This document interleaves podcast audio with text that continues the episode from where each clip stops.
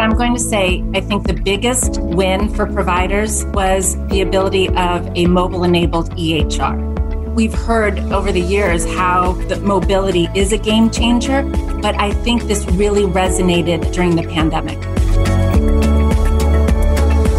Hi, I'm Patty Enrado with HIMSS, and I'm with Kathy Donahue, Vice President of Product Management for PatientKeeper. Welcome, Kathy. Hi, Patty. Thank you for having me. So, on today's podcast, we're going to talk about the importance of mobility, enhanced care team collaboration capabilities, and optimization of the EHR interface to support each provider's unique patient care requirements. So, Kathy, my first question is What are some of the EHR related obstacles that challenged providers during the pandemic?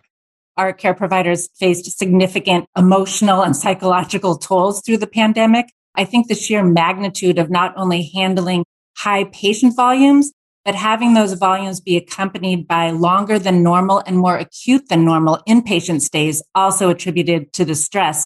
Personally, we heard firsthand accounts of providers forced to deliver care from alternate sites, from triaging patients in parking lots to delivering care in makeshift ICUs to pivoting to the world of virtual care with the mass use of telehealth. And more specifically, providers struggled with accessing patients' key health metrics in a timely and easy manner. Now, some would argue that this was attributed to the legacy EHR usability issues, but I think also we witnessed the health system in general struggle to retrieve and store and distribute timely and relevant patient data across disparate systems. So maybe the pandemic served as that reality check that we needed to finally force real and meaningful progress in our quest for this interoperability within and across healthcare IT. So, with all of these disruptions, you know, what were some of the workarounds or solutions that hospitals implemented to overcome these challenges? I'm sure there were some amazing workflow hacks that were either formally or informally instituted just to help navigate through COVID. I'm proud that PatientKeeper was actually able to respond to our customers with several valuable solutions that offered workflow optimizations directly to the provider end users. And I'll give you a few examples. We have a secure messaging platform that served to deliver automatic notifications of COVID related test results to that ordering provider on their mobile device or even on their watch. And so the message had enough information in the header so that the provider would recognize the patient, see the result, and be able to take action without having to actually click into the message. We also created from our documentation platform a series of COVID era templates for triaging and progress notes, really aimed at to expedite the process of documenting, but also to expedite the dissemination of information across the care teams. But I'm going to say, I think the biggest win for providers was the ability of a mobile enabled EHR. And so empowering them to both monitor and take action for a patient via their phone or tablet, not having to deal with the EHR's computer cart that, by the way, had to be disinfected each time it exited a patient room, but instead being able to access the EHR via the device that was already in their pocket right? So with a single quick Clorox wipe, they were safe to quickly move in and out of patient encounters. And we've heard over the years how the mobility is a game changer, but I think this really resonated during the pandemic. You really hit the nail on the head there. Why is extending full EHR functionality to mobile devices so important to making the EHR a more useful clinical support tool? Many of the mobile applications that we see today they do offer viewing of clinical data, which is useful, but they don't support clinical transactions. So we believe that reviewing a patient status and being able to take immediate action, this is what's key to driving value and efficiency for our providers. So I'll give you some examples. Seeing a lab result come across and being able to order a repeat test in one click, not being handcuffed to that workstation in order to complete today's progress note or submit tomorrow's diet or nursing orders.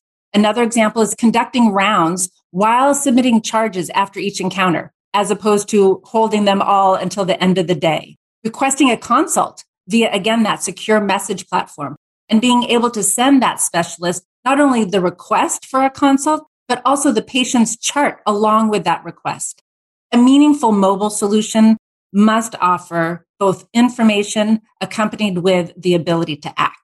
So during the pandemic, we saw a huge spike in the number of providers across our HCA divisions specifically who were leveraging the PK mobile application to access their patients' data. And we saw that not only in the number of providers that accessed the application, but the number of patients that they reviewed. And that in itself is an example and a proof point of how providers use the mobile applications to improve their efficiency and productivity. So, how can EHRs reduce the administrative burden on providers? I think the key is to automate as many rote activities as possible. One example is to suggest the most appropriate charge based on the progress note the provider just submitted. How about developing the daily rounding schedule based on all of the patient's clinical states and pending activities?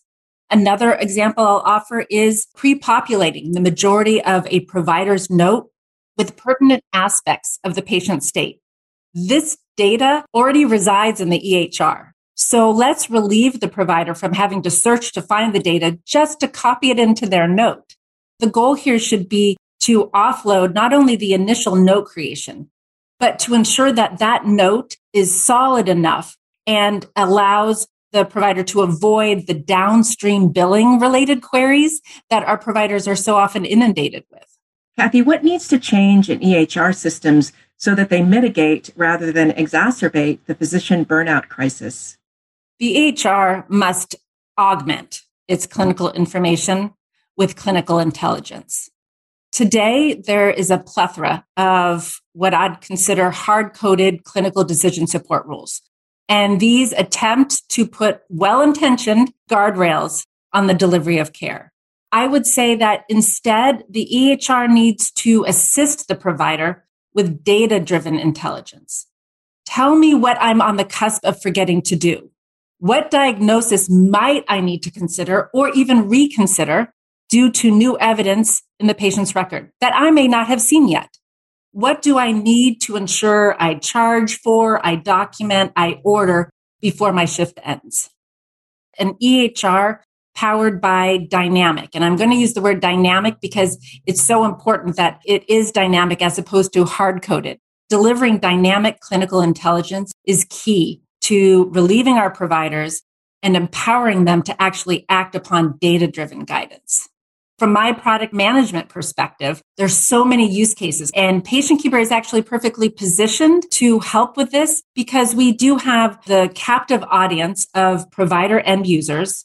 We also have what I'm going to consider the interoperability acumen to leverage intelligence from disparate systems and technologies and deliver them as constructive guidance to the relevant provider at the relevant time within the relevant patient care workflow. So, how do you envision EHRs evolving over the next three to five years in terms of how they support providers? I believe that we are entering into a period of intense and rapid development. This will be centered around patient data integration as well as analysis. And we are going to need to conduct that against both diagnostic and outcomes data. And the goal is that the delivery of a dynamic stream, really, of computed clinical guidance. The reality is that the EHR will no longer be the sole data repository. It's going to have to rely on externally derived intelligence. And we need to consider that this intelligence will itself be the byproduct of a data repository sourced by new data that is coming to light. We have patients' own digital health data. We have HIE source data and we have clinical outcomes data. So all of these sources really should be part of an integrated repository. And that's where the necessary analysis can take place. But that's all the integration and analysis piece. The value to the provider will be realized by delivering that clinical guidance at the point of care. So we can think about applications for dynamic care team planning and activity tracking applications to support dynamic workflow suggestions and reminders, and applications that offer dynamic patient monitoring against clinical outcome goals.